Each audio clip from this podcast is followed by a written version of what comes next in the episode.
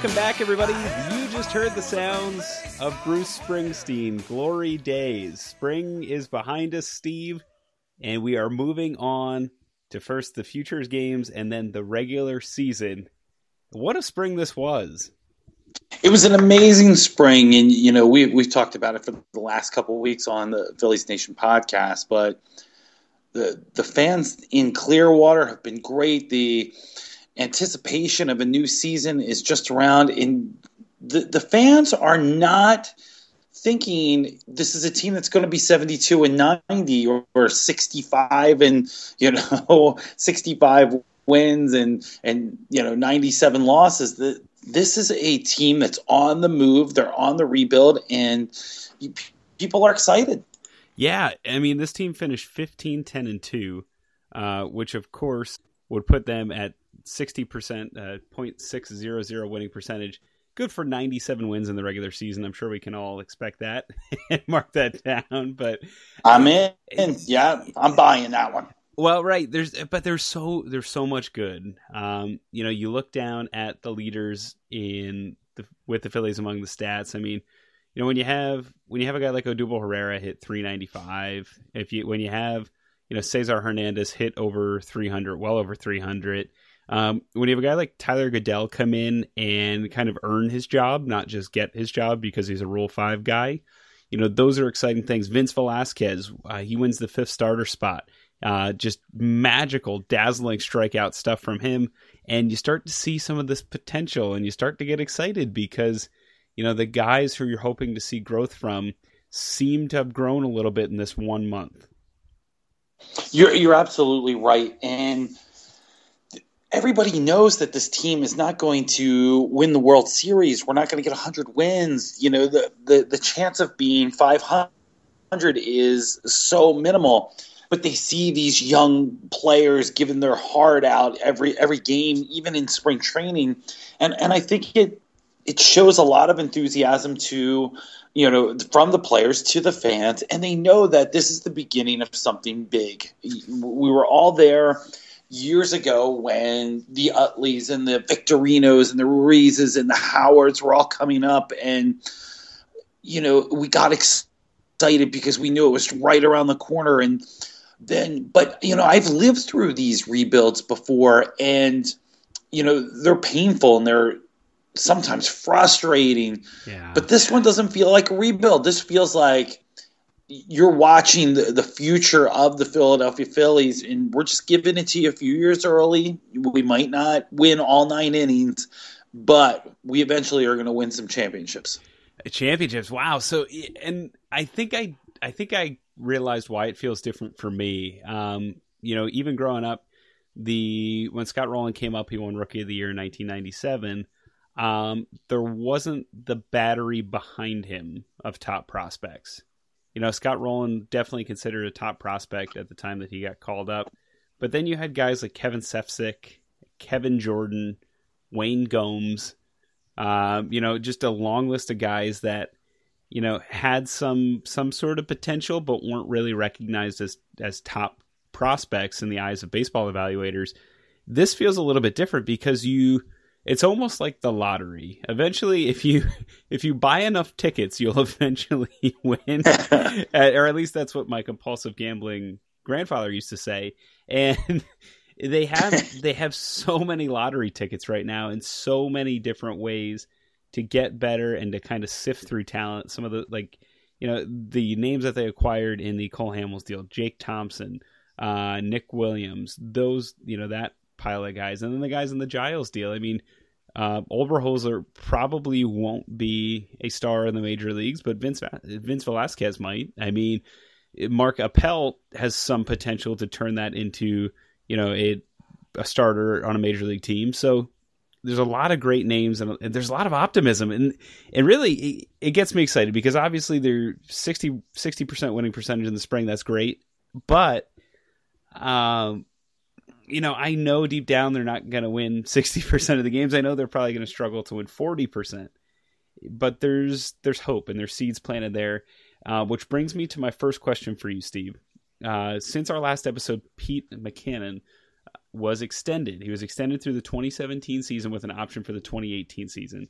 Uh, do you think he's the right guy to lead the team as currently constructed? And do you think that they might bring in somebody different once the top prospects start to mature?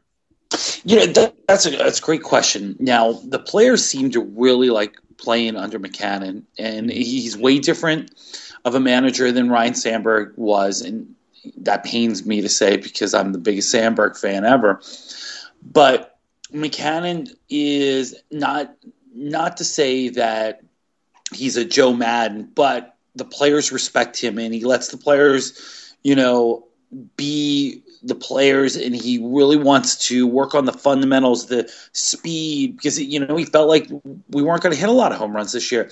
Right. So let's go with speed and defense, and then uh, they were unloading all all spring. Right. So I definitely see. I see it a lot of you know not a lot of Charlie Manuel in it, but uh, Charlie Manuel esque, meaning that they let Charlie be the guy to steer the ship into you know from what Larry Bowa basically started, but it was it was Charlie Manuel that got them to the the next level, and I, I, I think that's what we're seeing here. I see I see that they're back in Mackanin, giving him that extension showed a, a real real uh, extension of faith in him, and and I mm-hmm. like it. I I, I think Mackanin's done a great job, and he's going to continue to do a great job as as these guys get better and better every day. Yeah, what what I really like about Mackanin is when he talks to the media, there's a sense that he's already communicated with the players that he's being asked about what he's about to say. And one thing that bothered me with Ryne Sandberg is that it seemed to be news to the players once Ryne Sandberg was asked about the player themselves and it would come out in the media. So you know, for instance, if if Ryne Sandberg had said something, I can't think of a great example off the top of my head, but let's say he was asked about Jonathan Papelbon. It always seemed like news to Papelbon when the quote eventually got back to Sandberg. On the contrary, um, there were situations, specifically, I'm thinking of Cedric Hunter with uh, Pete Mackanin, that Mackanin has come out and said, "Yeah, I spoke to Ced- uh, you know Cedric a lot. We've talked about his role in this team.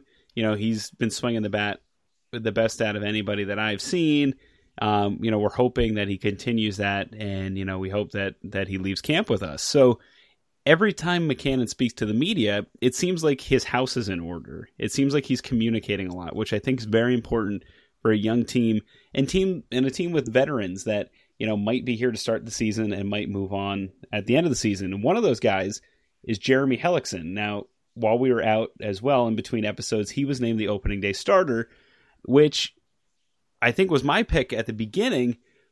But I started to shift a little bit, thinking they might go in a different direction. What do you have any problem with that? Because he's he doesn't seem to be in the Phillies' future plans, like a guy like Nola or even Velasquez. I know both are super young, and and has has some miles on him, but you know it seems like that's kind of an honor. And it seems when Brett Myers was the opening day starter or Cole Hamels that they were doing that to kind of groom the guy as the face of the franchise, and I feel like Hellickson might might not be here for even longer than this year. Yeah, see, I think there's two ways to look at that one. Hellickson being the veteran, and they could be like just throwing a nod to him, saying, "Hey, man, this is you. You put in some time, so we're going to give you the opening day nod." I see it as they're hoping this guy gets out of the gate and does well. You know, some a three ERA for for God's sake or something to where in late July he's going to become a piece, and then they mm. could say hmm. like, well, look, you got to give us this guy and this guy because this was our opening day starter. You know, he he's a big star for us. Whereas I believe that as much as I would, you know, the fan in me wanted to see Nola get the opening day nod. Um, I believe that that'll come next year, and then that'll basically be the this is where we're at. Nola is the number one guy. He's the new Cole Hamels. And the wait, you know, we had to wait for Cole Hamels to be that number one guy a little bit longer than we probably wanted to. Right. But Hellickson is, I, I, definitely see Hellickson only being here until late July. And I, have said it a couple weeks now. I, I believe Freddie Galvis will be here uh, only until late July if he's kicking some butt, and also Crawford's kicking some butt in Lehigh Valley. Yeah, and you know with the pitching situation too, they have so many arms that again it's like the lottery ticket situation. There's going to be so many at at AAA Lehigh Valley, so many at Double A uh, Reading that one of those arms will be ready at some point. You know, at some point in soon, one of those guys uh, is likely Adam Morgan. Adam Morgan uh, was the last starting pitcher reassigned. He was optioned to AAA Lehigh Valley, and it caught some people by surprise. It sparked a lot of Twitter debate um, that Vince Velasquez, Vinny from Philly, as he wants to be known, uh, was named the fifth starter. Uh, what's interesting is that folks were comparing their spring training sample size at the time that the move was made. Uh, at the time, Adam Morgan only had nine spring training innings, and uh, Vinny from Philly had 14. Uh, Velasquez actually went out that day and, and pitched, you know, I believe he had eight strikeouts, and uh, he kind of closed the door on that on that book. But it's it's interesting because you know I think Morgan is good insurance. Uh, but another thing, like if you compare their stats from even last year in the majors, don't forget Velasquez was in the majors and he pitched slightly better head to head against you know comparing his stats to Adam Morgan. So you know they'll have Morgan, they'll have guys. I don't know if Jake Thompson will be ready by the end of this year, but Zach Eflin might. You know, and and they have a whole whole slew of folks that should be ready. You know, come you know come May or June or July when there's an injury, which is a refreshing feeling considering that it wasn't that long ago that Roberto Hernandez was one of our options, or Kevin, all right, yeah, or Kevin Correia, or you know, just the names and uh, well, I, I, see Adam Morgan as being a guy that's going to come up eventually and um, really, really do well. And I think putting him in Lehigh Valley is going to get him some innings, you know, uh, a way for him to get out the, the kinks a little bit. Not that he has a lot of them. And, and once again, I see whether it be Charlie Morton or whether it be Hellickson, these guys are showcases to get some more talent into these um, into these coffers that the the front office has been, you know, just stockpiling prospects. So, you know, and hey, think about it. We're we're only a year away from Joey Bats coming to Philadelphia. so, you know, we need a couple other pieces in here. So we're we're doing well. Or or if you listen to the uh, the podcast we have with Dan Szymborski, he says that why not Bryce Harper after 2018? So, and he was dead serious. I, I asked him afterwards. He said, you know, essentially the Phillies the Phillies have money or will have money. Bryce Harper is going to want money. Why not? So I, you know, and that's a, that's crazy to think of, but it's not out of the realm of possibility. I would prefer Joey Bats, you know, wow. because you could put him at first base. I know he's 35, you, but you could eventually put him at first base. I think he's a Philly type of player that the fans would just love him. You know, you listen to interviews, he, he just seems like he just loves the game of professional baseball and where Bryce Harper to me just he stinks of New York Yankee, oh. and I, I, yeah, we're I think we we will definitely see Harper in a uh, in a Yankees uniform. Yeah, that I, I mean that's I think what a lot of people are saying because if there's one team with money, uh, you have to think one A is the New York Yankees and then one B maybe Los Angeles Dodgers who've just been you know almost like the U.S. government. It seems like they're deficit spending at this point. but the uh, yeah, so that'll that'll be interesting to watch. I I just want to touch on. You mentioned Charlie Morton. Um, I'm kind of confused. Not that Velasquez was chosen over Morgan. I'm confused that Morton was chosen over Morgan. And I'll I'll say this real quick, and then because I don't want to dwell on Charlie Morton the whole year, but it's going to bother me. the big the big selling point with Charlie Morton is the fact that he had the second most ground balls over the last three years, only to Dallas Keuchel. Right? That that's the big selling point. What nobody, what everybody neglects to mention, is that on balls in play, he has one of the one of the higher batting averages on balls in play among starting pitchers. It was three twelve over that time period. So anytime you know, for listeners who might not be familiar with BABIP, as they call it, batting average on balls in play, essentially that measures when the ball's put in play, how often does the hitter get a hit. So it's a little different than batting average against. And against Morton, they're hitting 312 on balls that are put in play. If he's getting ground balls, that means these ground balls are relatively solid contact and they're leaving the infield. so, yeah, they're getting they're getting between the shortstop and third baseman. Yeah. Yeah, and and it doesn't make sense to have a guy like that on a team that isn't particularly known for its defense. Now, Galvis has a little bit of a pedigree. I actually like Franco's lateral movement, side to side movement. I think he has a better glove than he's given credit for. I think he has softer hands than he's given credit for. But Cesar Hernandez is no whiz at second base. Ryan Howard, no. and Ryan Howard and Darin Ruf aren't whizzes at first base. The Phillies have no defensive advantage and are likely going to be one of the worst defensive teams in baseball, especially in the infield. I think they've improved in the outfield. I think you know, her, you know Herrera with another year under his belt. Bourjos should be better than he was now that he's healthy. Goeddel might be tricky because it's only his second year as an outfielder, but it, I don't get it. I don't get why you you invest in a ground ball pitcher when you don't have the defense to stop the ground balls, and a guy who was playing with a pretty decent defense in Pittsburgh, uh, who gives up ground balls that get through the infield for hits. I, it it doesn't make sense to me. It is it is a little mind blowing, and once again, just like Hellickson, I can only think that they're hoping that Morton gets off to a a torrid pace, does well, and we can flip him. I just don't see it either. I, he had pitched one of the games that I was down for at, at spring training, and there was a lot of 3 1, 3 0. You know, he, he was always fighting from underneath.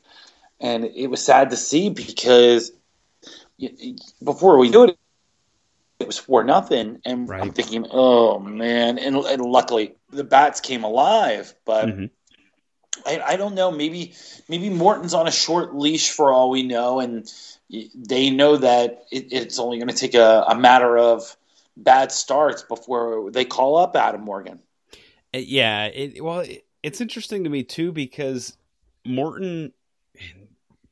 It's tough to explain looking at his stats. Um, if you take the standard deviation of his stats, he's wildly variable, and I know that that's statistically mumbo jumbo to a lot of folks, myself included. But you don't know which Charlie Morton you're going to get from year to year either. So you know, we're saying that it's 312 batting average on balls in play, but he's had seasons well above that. And he's had seasons where he's walked three batters per nine innings pitched. So he's walking a guy every, you know, third inning.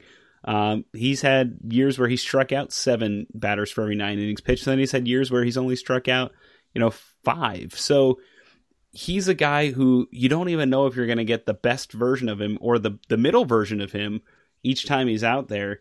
Uh, you know, he's only signed. I'm looking at the contract listed right now. He's only signed for this year, guaranteed at eight million. He does have a mutual option for nine point five million next year. I know starting pitching is scarce, but you know, here's a guy that I just don't know. Like, I, I don't understand how he fits into the puzzle. And I think you're right, Steve. I think he's going to be the guy that they try and maybe flip for something. And the only other piece of news that you know in this uh, turbulent time as we're coming to the end of spring training, there the big news. They did sign an outfielder. The Phillies signed an outfielder, Will Venable, and I know that created quite a level of excitement with you, Steve. Yeah, it's it's one of those moves that I said, man, Will Venable, but we got rid of Ben Revere. Like I, I just see, you know, maybe I'm wrong.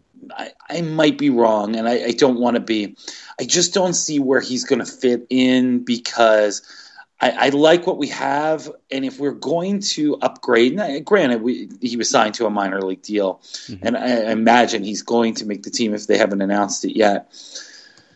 I just don't see where he's going to help. He's not a power guy, so you know we already have Bourjos and Herrera and and Goeddel and we don't have really any power in in the in the outfield. And that, that bothers me because I believe, and I granted we it's been pushed aside as falsies about protection. But I do believe in protection. I believe that Franco needs at, at least somebody that you don't want to pitch to, so that you know he can he can hit or the next guy can hit. Darin Ruf is not scary to me. Uh, uh, Ryan Howard is not scary to me. Nobody in our outfield is scary to me, and either is Will Venable. So unless we are hoping to hit the ball on the ground and steal second and third, I, I just yeah. I don't I don't get. And maybe he's going to be good for the development of our young outfield, but I don't know. I mean, he's been in San Diego so long. I don't know what his reputation is of, you know, being a uh, a veteran that helps out. Yeah, he's a guy. He's going to be thirty. Is going to be his age thirty three season this year, and you know, looking at his stats, there's one year that jumps out. In 2013, he had 22 home runs, had 22 steals. Uh, he had a career high in slugging percentage of 484. Interestingly enough, his on base was below his career average that year, so something wacky happened there. but that was easily his best year, and that was with the Padres. And he hit 22 home runs, admittedly in a in a ballpark that suppresses home runs at Petco. But you look at the year after 2014, stayed relatively as healthy, got relatively as many opportunities. Batting average drops 44 points. Uh, on base percentage drops 24 points. Slugging drops over 100 and yeah, 59 points. So, I mean, eh, talk about Jekyll and Hyde with Venable. He's a guy who's 33. That doesn't seem, you know, if that is that a trend? Does it become a trend? Well, in 2015, he hit a lot closer to what he hit in 2014 rather than 2013. So it seems like he's trending downward. The thing I I don't get is that he is a left-handed hitter. And we talked earlier about Cedric Hunter, and Cedric Hunter is actually a lefty as well. So I would have thought they would have went out and got a, a right-handed batter, a right-handed outfielder just to kind of complement the situation to have maybe a lefty and a righty on the bench. Now, as we're recording this, they have not announced which outfielders have made the team. So there is an opportunity that, or there is a chance that, you know, Hunter and Venable make the team. There's also a chance that maybe Hunter and uh, Manuel Burriss make the team. Burriss is being listed as an outfielder, um, and has played some outfield in spring training. He's only played four major league games there, though, so that's that's not a real great option either. no. Um, so you know, while I'm very excited about the starting outfield, the the depth beyond you know beyond Bourjos and and Herrera and Goeddel really kind of is scary at this point. And I was looking through rose-colored glasses a lot in spring when everything was moving along well, but you know that that loss of Altherr and looking like it's going to hurt him right now. It does. It does. And, you know, I'm still mad at Altherr, but I'll get over it in the case of if he could hit home runs. I'm, I'm trying to think who is out there that could be a bat, you know, a power bat that the Phillies, you know, could need. I, and granted, you know, outfield help is what we're needing. If you're going to give Venable a minor league deal, why why not go after Nick Swisher? You know, at least you know Swisher's got a personality. He can play some right field.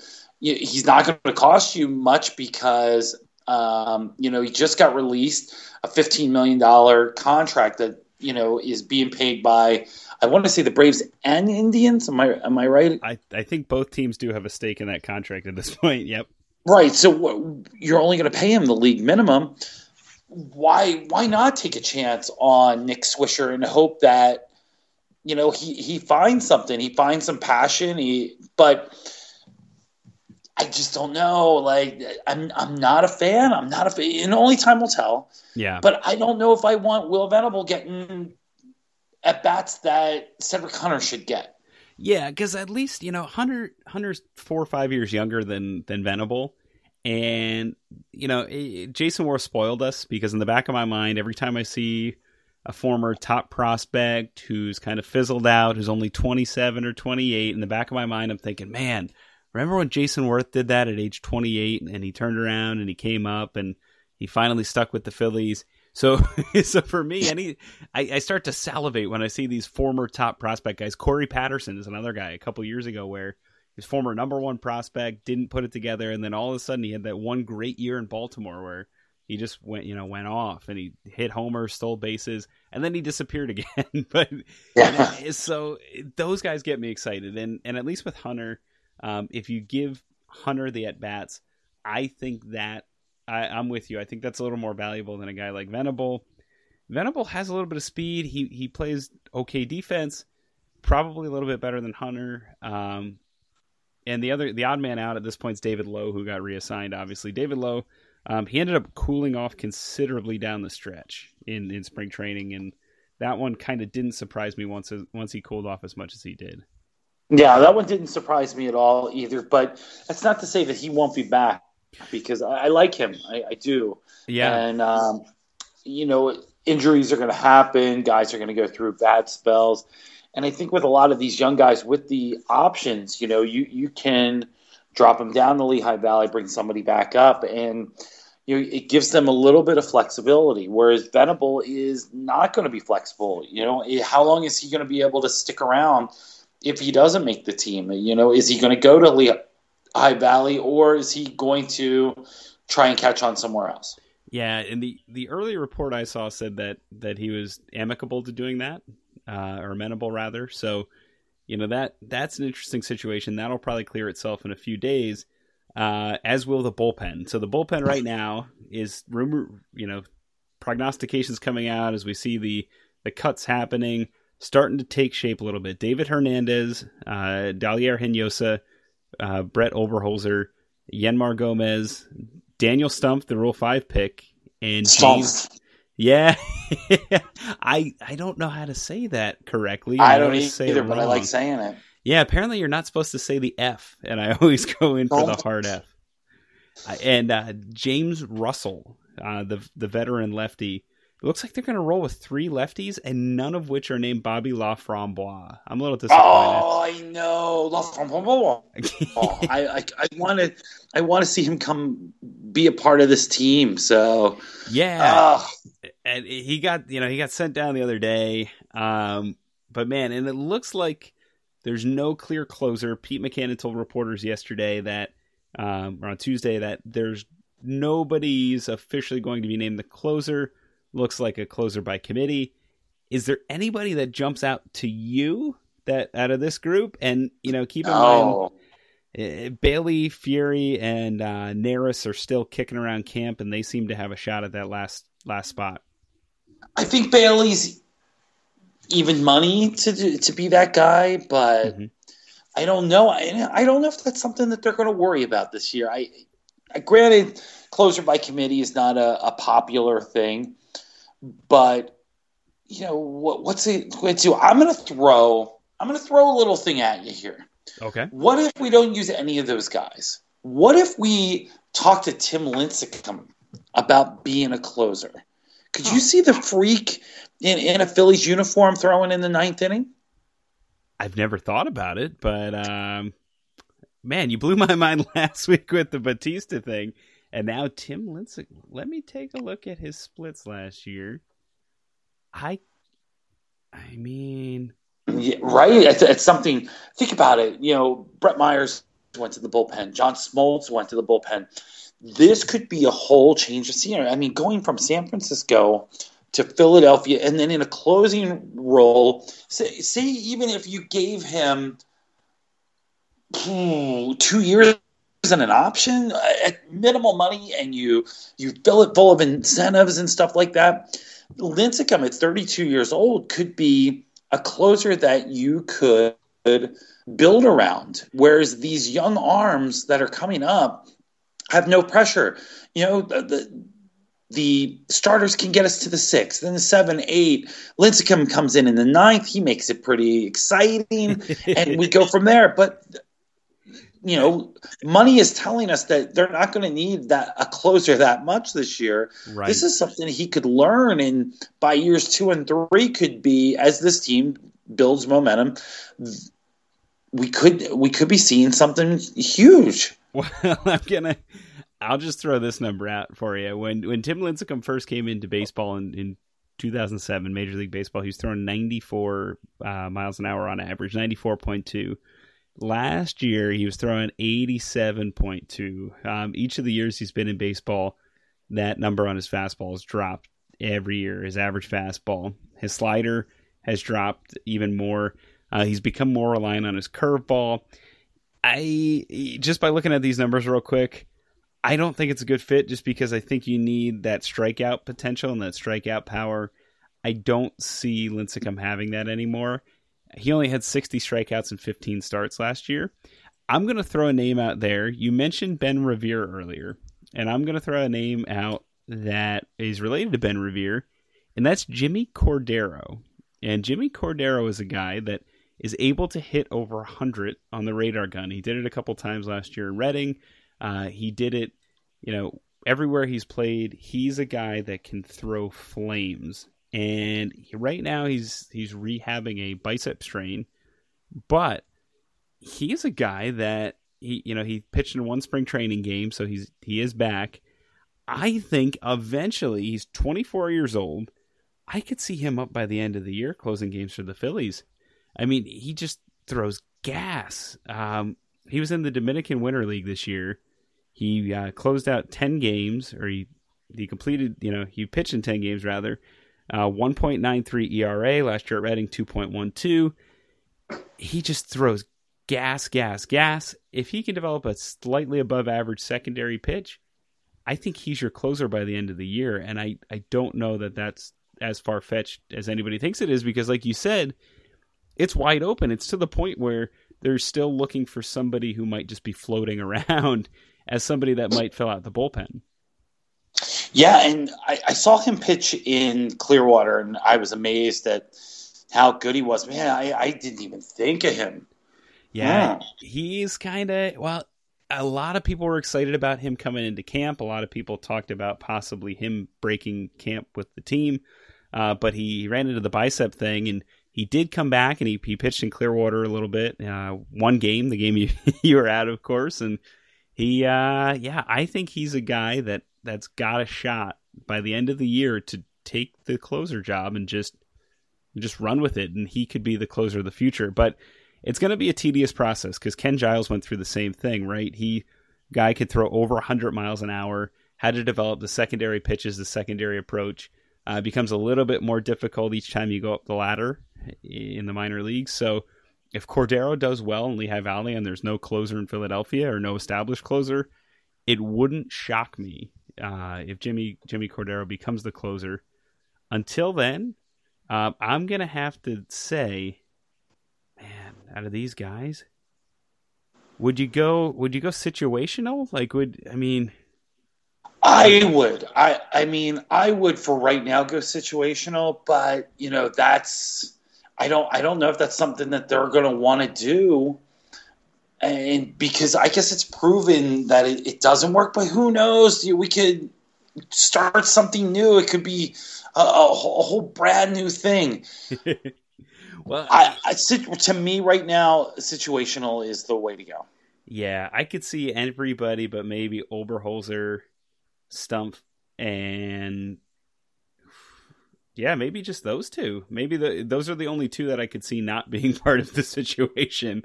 Uh, it, the final spot, the final bullpen spot, still available. The three names that are being bandied around the most by the beat writers are Andrew Bailey, Ernesto Frieri, and Hector Neris. Um, Bailey, two-time All-Star, former All-Star. Frieri has some closer experience.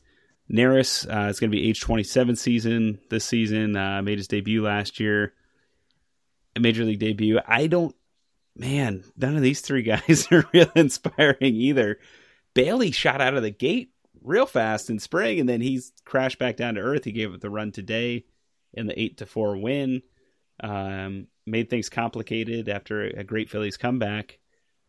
Ah, gun to my head, I you know I guess Bailey because Neris has options and Frieri's look bad. So I don't know who you got, Steve, out of those three. I, am go- I'm going Bailey for right now. I think it's his job to lose, but you know we'll see what happens. You know, April could be a very interesting month to lead into May. May could be totally different than April, and we'll go from there. And I think that's what makes this so much fun. This is I you know I, I love I, I love the the possibilities, and we don't really know what's going to happen here, or well, you know, we do know what's going to happen here. I love it. Yeah, and and uh, of course, one of the ways that that we've been playing along is we've been playing out of the park baseball 2017 now. Steve, of course, they're one of our sponsors. The episode today is brought to you by Out of the Park Baseball 17, and it's available now on ootpdevelopments.com. Uh, it's the most authentic baseball strategy game ever made. Steve, you and I both started seasons. Uh, we went to ootpdevelopments.com, used the uh, code Philly17, got 10% off, and we started seasons. I started one with the Phillies. I like to simulate, but you like to play you like to play the games. You can play every individual game. And how's that going for you? It's, it's going well. Uh, three and four right now with the, the team that you know we're basically putting on the field this weekend. Um, yeah, I play every batter. So, oh, wow. you know, there's a lot of good situations there. It takes about 20, 25 minutes to play a, full game, and it's it's amazing and yeah, it's nerve wracking, and you know things could go wrong, and but it's it's such a great game, and I, am so excited uh, to play it right now. And you know, these are the greatest times. You know, baseball is here. You know, the OOTP comes out, I get excited. It's like I, am like a kid with Christmas. The MLB The Show comes out. But man, if you really want a great simulated game, you know, reality based, it's so reality based, and then you could be the general manager definitely check out OOTP. It is you're you'll thank us. You'll thank us, and you, will thank us so much that the ten percent that you're saving by using Philly seventeen. You could send to us that we will we will accept that. Well, we will accept that donation. I mean, you can you can certainly help in other ways, but OOTP uh, developments.com, that's where you can find out of the park baseball. I started a general manager series or a general manager career. Uh, my season went 71 and 91, uh, but I am a trader. I'm like Trader Jack. I traded half the team. My team is almost irrecognizable. So, did you get Joey Bats? I didn't get Joey Bats. He's uh, he's difficult to get with the pieces the Phillies have. Although I will say this about the uh, trade um, artificial intelligence it's really good. It oh, it, it sure is. It identifies needs, and you'll you know you'll be able to to make realistic trades and accurate trades. Uh, very very good. Um, so yeah, go to ootpdevelopments.com. They are our sponsor, Out of the Park Baseball 17, and uh, there's some mobile versions. There's MLB Manager that's available on Apple and uh, Apple and Android, like on there, the competitor there. Uh, that's one way you can help out Phillies Nation. The other way, Steve, while we're at it, while we're talking about sponsors, 100 greatest Phillies of all time, I just want to say thank you uh, to everybody that left the iTunes reviews. We asked for 15. We got 17 six days before we gave the deadline. Uh, we made the book free until April 2nd. So if you are a Kindle Lending Library member, you can get it that way. Uh, for everybody else, you can just download it. It's free. That helps us. That helps get the Phillies Nation word out. Uh, we want you to have the book for free digitally. We want you to have the free digital copy. If you like it, uh, consider write a review, writing a review on Amazon. Maybe consider getting a hard copy for your dad, your brother, your sister, your mom for a holiday. That'll help out too.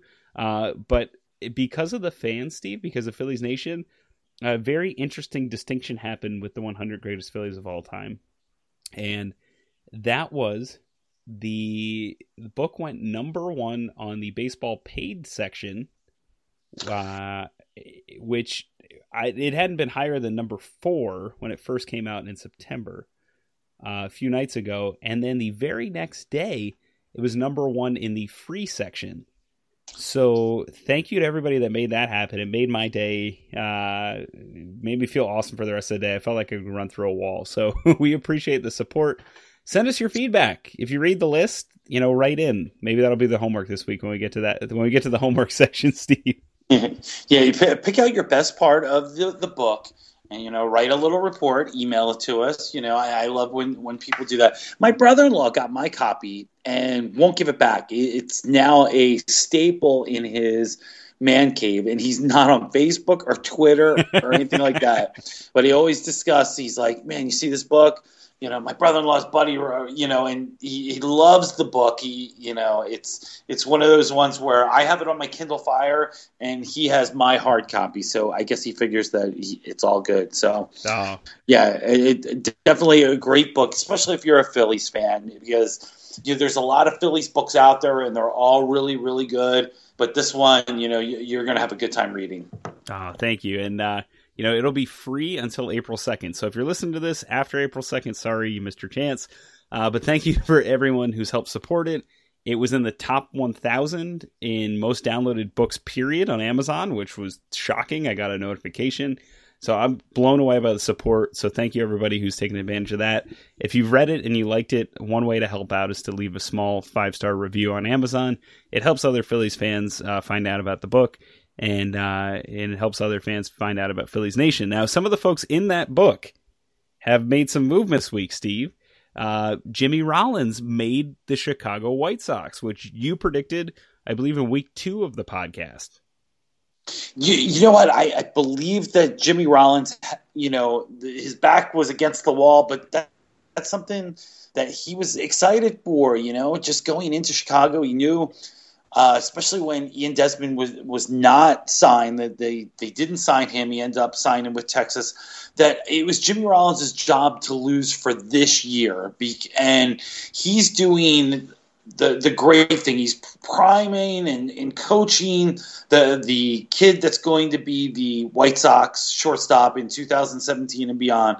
But you know, Jimmy Rollins once again makes a major league club, and uh, I, I'm so excited. I'm actually going to buy as soon as they come available, and I, I may go while we're on, we're still on taping, and see if I can purchase my White Sox Jimmy Rollins shirt. You know, I as we're talking, I do have my Dodgers Utley shirt on because oh, wow. you you always have to. Uh, you know, you always got to throw that nod out to the guys that came before us. I I still don't have a Texas Hamels, you know, uh, shirt yet, but th- that's going to be on my list. A, a, a, White Sox Rollins and a, a Texas Hamels you know, because I want to show my support, and I'm, I'm so excited that he made the team. Whereas another Phillies favorite of mine, he uh, being Shane Victorino, was ended up being cut by the Chicago Cubs and then re-signed uh, for a AAA contract. Now I'm trying to, and maybe you know more than I do about this, is a lot of these guys that are cut before the season starts is it because of this retention fee? This is this is the first time that I've read about the the retention uh, fee, and I guess it's hundred thousand dollars. Now, how does that work? Wow, that's a great question. So, yeah, in the case of so the Phillies cut and then re-signed uh, Edward Mujica, who I thought had a really good chance at making the majors with the Phillies. Um, there so there's a great article. It's by CJ Nitkowski, uh, the former major league pitcher who does some stuff with Fox Sports, and it goes into depth on the retention fee, and it goes into kind of the dance that happens when signing a player to a minor league deal, and the retention fees. You know, I'm gonna have to. Well, it's called an Article XXB protection and yes. teams either have to put these players on the major league roster or release them five days prior to the season. If they do neither, they must pay the player a thousand, a hundred thousand dollar retention bonus. Uh, it's the article says this is essentially a built-in out clause for veteran players. Uh, if you're an Article XXB free agent, you also receive an automatic June one out clause if you're paid the one hundred thousand dollars. So this is a really interesting veteran protection that it it seems to me prevents teams from just kind of signing a veteran guy just to sign him. Right. It, it avoids the stringing along, right? Yeah. so in the case of Victorino, um, or even a guy like Mujica, it it gave him the opportunity to seek out another option, and he was able to kind of test the waters. Didn't like what he saw, I guess, and came back and, and he re-signed with the Phillies. And on a kind of full minor league deal. The XXB protection is interesting. It seems like that fades away after the first minor league deal is broken, so to speak, because you're then past the five day window before the season starts. So it seems like this is the time of year that all of those players get kind of reinserted into the free agent pool if they're not going to be added to the major league roster because then the teams don't have to pay that that bonus and then other teams have the opportunity to sign them. So it's interesting too because it's protecting players from being stashed away, but at the same time, it's also costing them a hundred thousand dollars. So, yeah, it's it's it's so interesting to see how it how it all works. Yeah, so that's there's a really good article that explains kind of the whole situation and, and the life of a minor league contract. Uh, it's by CJ Nitkowski, the former pitcher. It's on uh, the Just a Bit Outside blog on Fox Sports. That's you know, I read that the other day and I pulled it right back up quick. That's an interesting situation. That's what Mujica went through. That's what Victorino went through. And uh, yeah, I, I never I didn't get that move. I didn't understand why he would not only go to a team they're obviously one of the favorites to win the National League, if not the World Series, but they're a team that's stacked in the outfield, and they're not stacked in the outfield with guys whose wheels might fall off. They're stacked four or five deep with top prospect outfielders and Dexter Fowler. So I, I didn't get that at all. Why would you take your chance there? Right, and here's here's once again a going back to Will Venable, like we could have had Shane Victorino come back and yeah. you know be a he's a fan favorite. People would have bought a ticket to see Shane Victorino in in the you know the fading star of, Shane Victorino and his smile and his, his energy and I don't know like uh, but and- I, I'm so excited that at least you know the Cubs felt good enough about him to sign him to that minor league deal, which and another minor league deal that amazed me that he could get a job was Kyle Kendrick. You know, right.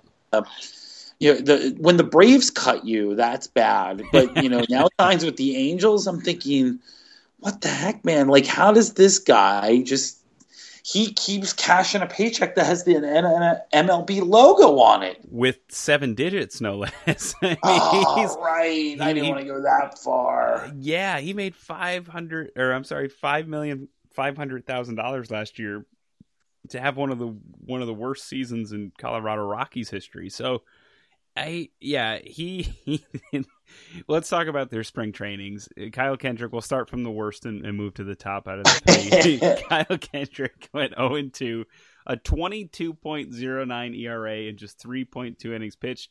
He allowed nine earned runs in less than four innings on 14 hits and three walks. Oh. His whip was over four. He was in midseason form.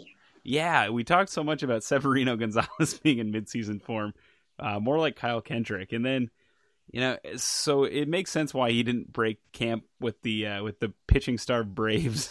even though...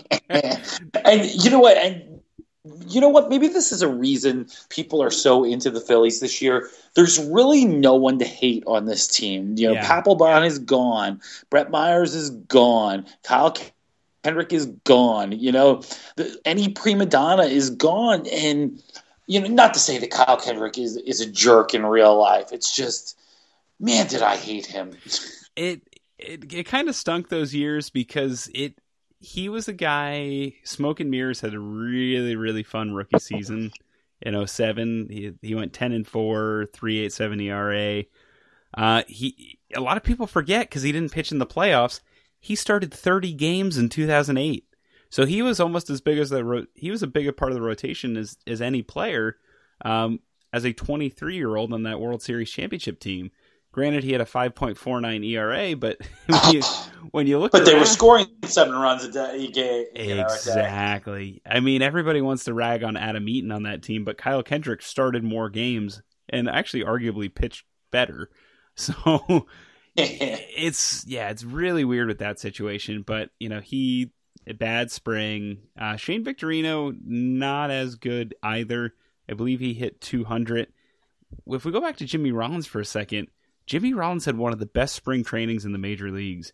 Four home runs, 12 RBIs, hit 341 with a 614 slugging percentage, almost an OPS of a 1,000 uh, for a 37 year old shortstop. If that doesn't show you, you know, if that doesn't erase the perception of a guy that, you know, people claim didn't try or didn't hustle or whatnot, I don't know what will because you don't put up those numbers in spring training if you're not trying.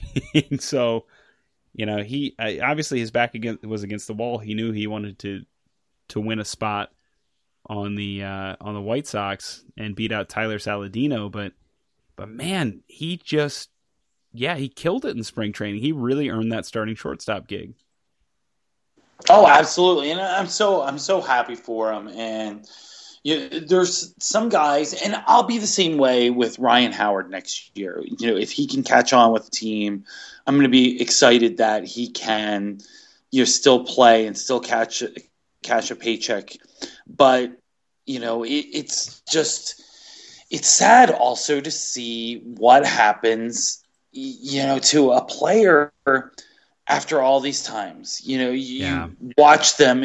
Jimmy Rollins was an MVP. You know, he was a you know a guy that just electrified the city as a shortstop, and now he's fighting for a job.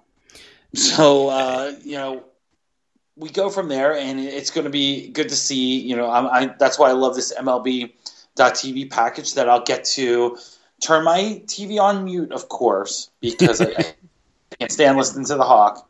And, and I'm sure Ring of Honor fans say that to me, but um, and and we're gonna have fun this year. Yeah, and the, well, on the flip side, we talked very briefly earlier. So you have the the former Phillies how about the future Phillies, Steve? The future games are headed to Reading and Citizens Bank Park uh, Mar- March 31st today, as we're uploading this. Um, Thursday, March 31st is going to be the first time the Phillies play in Reading since 2000.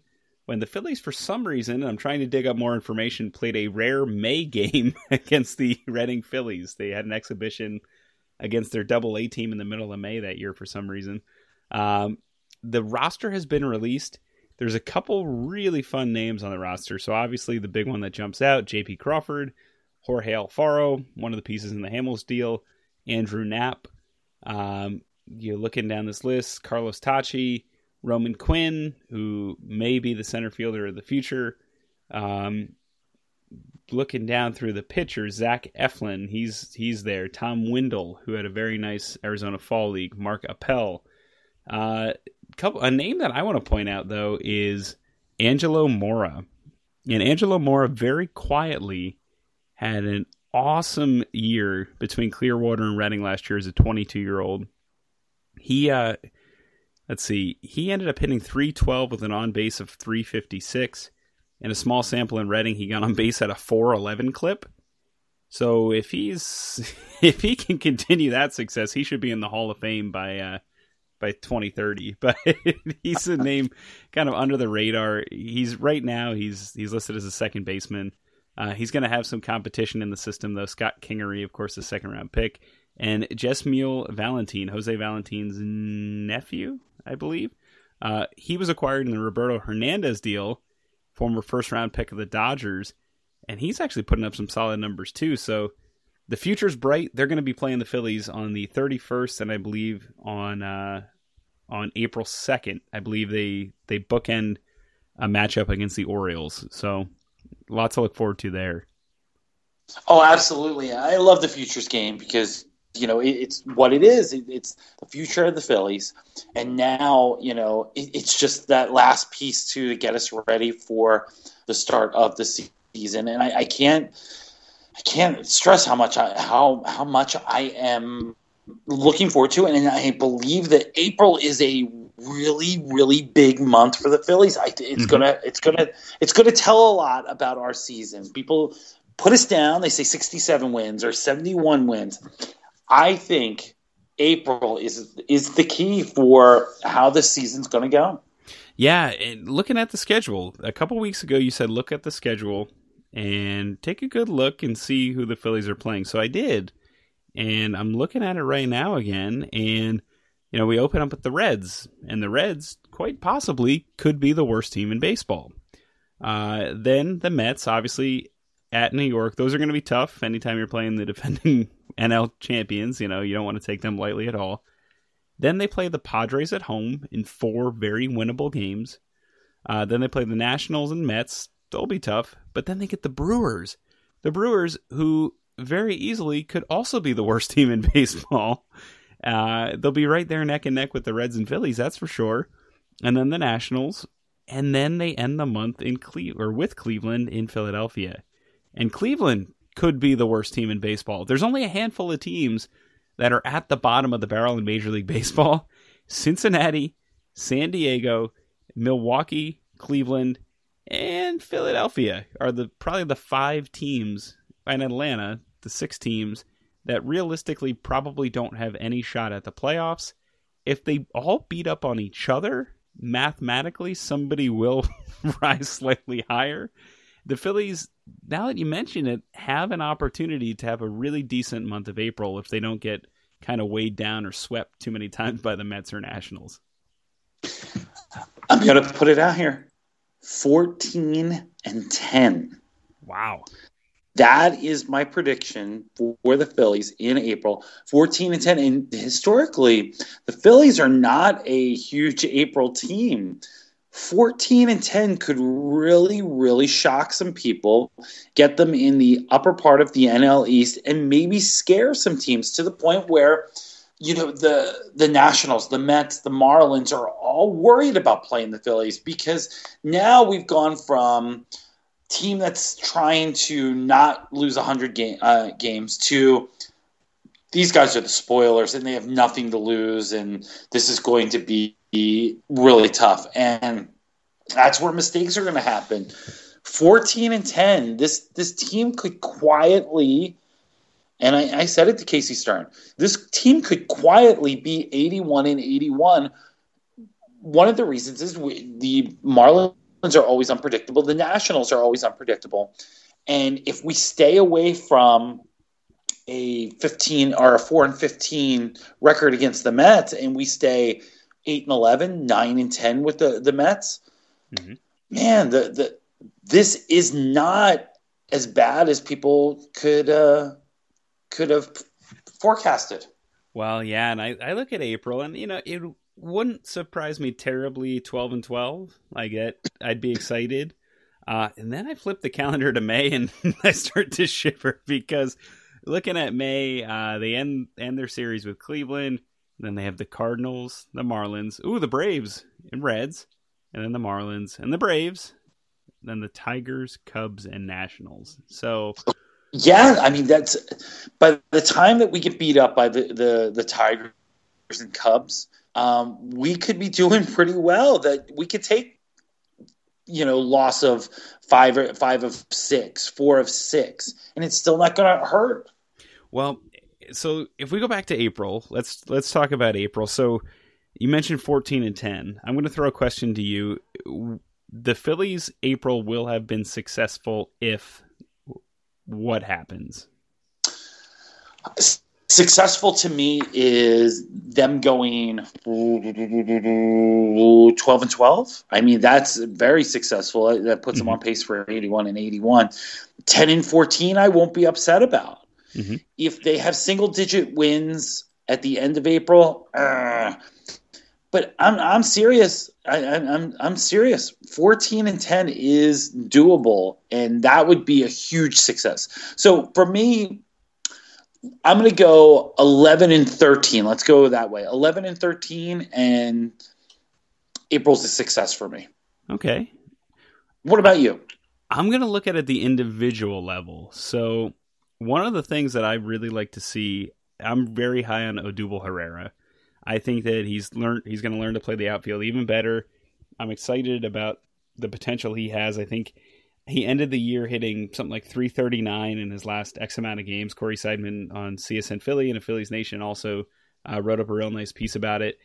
I think, I think if Odubel Herrera draws a walk, and, I, and I'm not being facetious or tongue in cheek, Uh, Herrera did not walk this spring, and No. despite hitting, uh, you know, well over 300, well into the stratosphere, close to 400, he did not draw a walk. So I'm looking for for more plate discipline out of Odubel Herrera, and um, you know, maybe let's say Franco has five home runs, because that would put him on pace for 25. So yeah, let's say let's say Franco gets five home runs, puts him on pace somewhere between 25 and 30. Those are, you know, individually that's what I'm looking for because I think I won't, you know, it'll be tough to assess the pitchers. Um, I'm looking for not too many blowouts. You know, close losses are, are tough to take as fans, but I'd rather see quite a few close losses than them just getting blown out because the bullpen fell apart. So I'm looking for maybe the bullpen to to dangle in the middle half of the Major League Baseball in terms of ERA, uh, strikeouts per nine innings pitched, maybe WHIP. So, what would you think? Uh, April? How would you describe April as a failure? What would happen to make you consider that a failure? I think if they they come out of the chute and they're seven and seventeen in Mhm. April and the starters aren't getting through five innings, I, I think that's I, I can live with close losses and, and be seven and seventeen if we're not getting blown out, if we're losing Right. by one, by two, by you know the occasional three by a, a powerhouse like you know um, New York or something like that there's where it is. If we can be competitive and, and not get blown out, I, I really, I almost really don't care what the, the record is. Hmm. Play competitive. I, I, I think playing competitive is going to help them their, their psyche for the the season two. But I, I truly believe that people are going to be shocked that these teams in April aren't very good and we're not very good but we're better than the not very goods. So you know, it could be it, It- could be a lot of fun. it feels like a middle school dance when I was always the goofy looking kid with the braces and there was always the goofy looking girl with the braces and everybody all the you know all the popular kids would dance and do the slow dance and then you look around about a minute into the song and you realize that, that there was a match for you. So I, I don't know. Am, am I am I off base? Is that the feeling you're getting too that the, the Brewers and and Reds and, and Braves might be the, the spiritual match to the Phillies this year with some potential to uh, to be a little bit better. I, I, I totally agree with you. I totally agree. I, I, I believe that it's it's you know we're throwing a lot of poop up the the uh, against the wall, and we're going to see what sticks. Yeah, and and for me, I think that's the key too. I'm hoping that it does stick. I think the I think the April for the Phillies will be a failure if it doesn't get the opportunity to stick, and by that I mean injuries. So I'm looking for injuries. Um, this year's so important for development. If Nola comes out of the gate and gets hurt, um, if Vincent Velasquez, who's struggled to stay healthy, let's let's hedge our bets on him. He's only pitched 150 plus innings over the last two seasons, not very durable at this stage in his career. If he comes out of the gate with some maybe elbow tendonitis or blisters on his hand or Eickhoff's thumb is hurt, it continues to bother him. That's going to be maddening to know that you have players with potential that are injured that aren't getting the opportunities with the opportunity available. So that would be a failure in April to me if, if a few of these folks got injured or even a few of the prospects that we'll see in the futures game.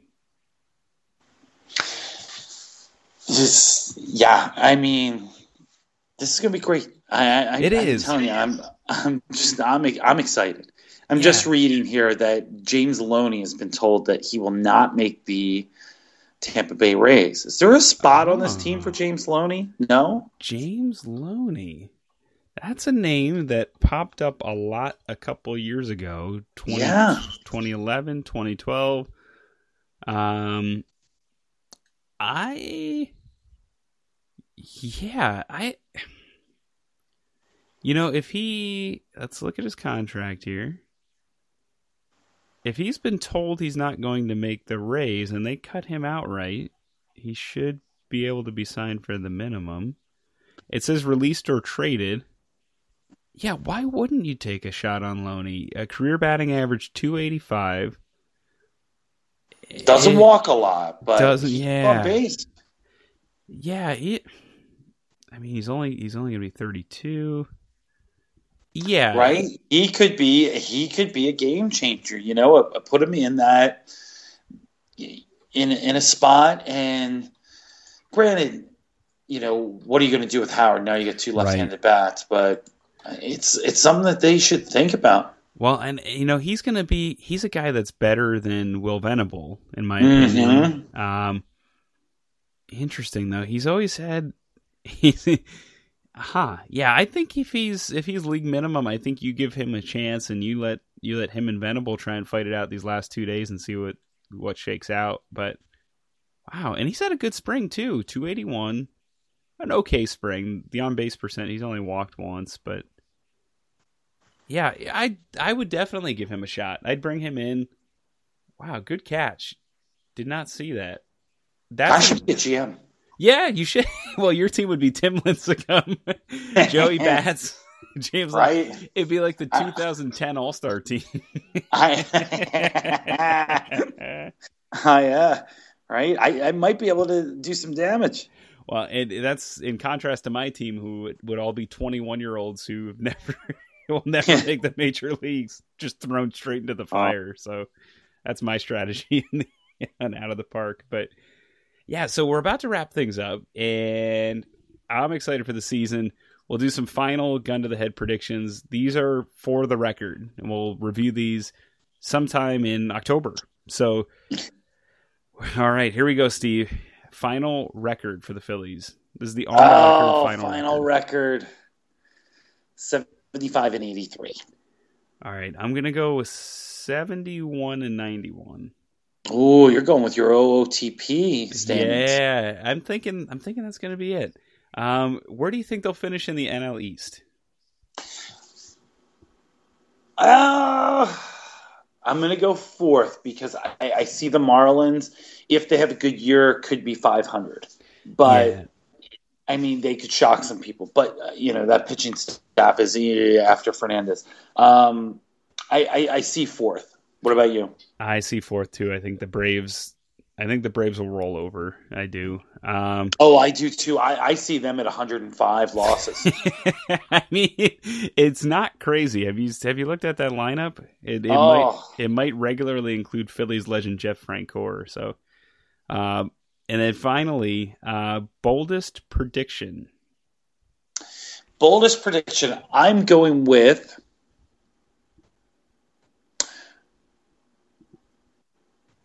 Ryan Howard ends up as a New York Yankee. Wow. Okay. Huh. I'm, what do you got? That's bold. It is. I'm gonna say the Phillies have two All Stars this year. And Ooh. yeah, two. And I'm gonna say Maikel Franco and Odubel Herrera. Wow, I see. I'm with you on Franco, but Herrera, that's that's a good. That's bold. Yeah. So, yeah, I, I think he'll do it. I think he's going to improve as a hitter some more. I think they've found a real diamond in the rough. If he stays healthy, I think he'll be able to do it. So, but yeah, I like it. I like it, and I think you know fans of the the show should write us in. You know whether it's on the on the Twitter mm-hmm. or or via email send us your thoughts. Send us where you think the Phillies are going to be. What you know, uh, where they're going to be at the division, and give us some bold predictions. We want to hear them. We'll talk about them on the air next week, and you know, get involved. You know, we're getting the the numbers. The numbers are saying that people are listening. Absolutely. We want you involved. I love. I love it when people are hitting me up on Twitter you know, asking questions or giving me their opinions. And as long as they're not a Mets or a Braves fan, I'll answer them back. well, you just described Tim Hughes and Matt Sells, two of our friends uh, from the world guys. of wrestling. but so, Steve, this weekend you'll be in Dallas for Ring of Honor Supercard of Honor. Uh, you'll be there with your DVD. And, uh, you know, if the fans want to reach out, fans of the podcast want to reach out and submit their homework assignments, if they want to, uh, get their DVD signed in Dallas, how can they how can they contact you? Well, you can contact me on the, the Twitter machine at King Corino. You can shoot me an email, steve at worldofcorino.com, or become a fan of my Facebook page at facebook.com slash King Corino. That's three ways to get hold of you, hold of me. Unless you live in my neighborhood and then you'll just see me mowing the lawn tomorrow. yeah, and uh, this weekend I'll be at the Monster Factory. I'll be commentating the Monster Factory Cup huge weekend of pro wrestling. Of course, Ring of Honor Supercard of Honor in Dallas, uh, as well as so many other events. And uh, I'll be in Paulsboro, New Jersey, calling the action for the Stars of the Monster Factory. Exciting night planned there. You can uh, you can check that out the mfnetwork.com. That's where that'll be. Uh, I'm at Ian Riccaboni and Steve. It's been great talking to you. I'm really excited. This is our last podcast before the season starts, and I'm you know, even though I said 71 and 91, I'm feeling pretty good about this season. Me too. This is the end of our preseason podcast. We we go for real next week. Yeah.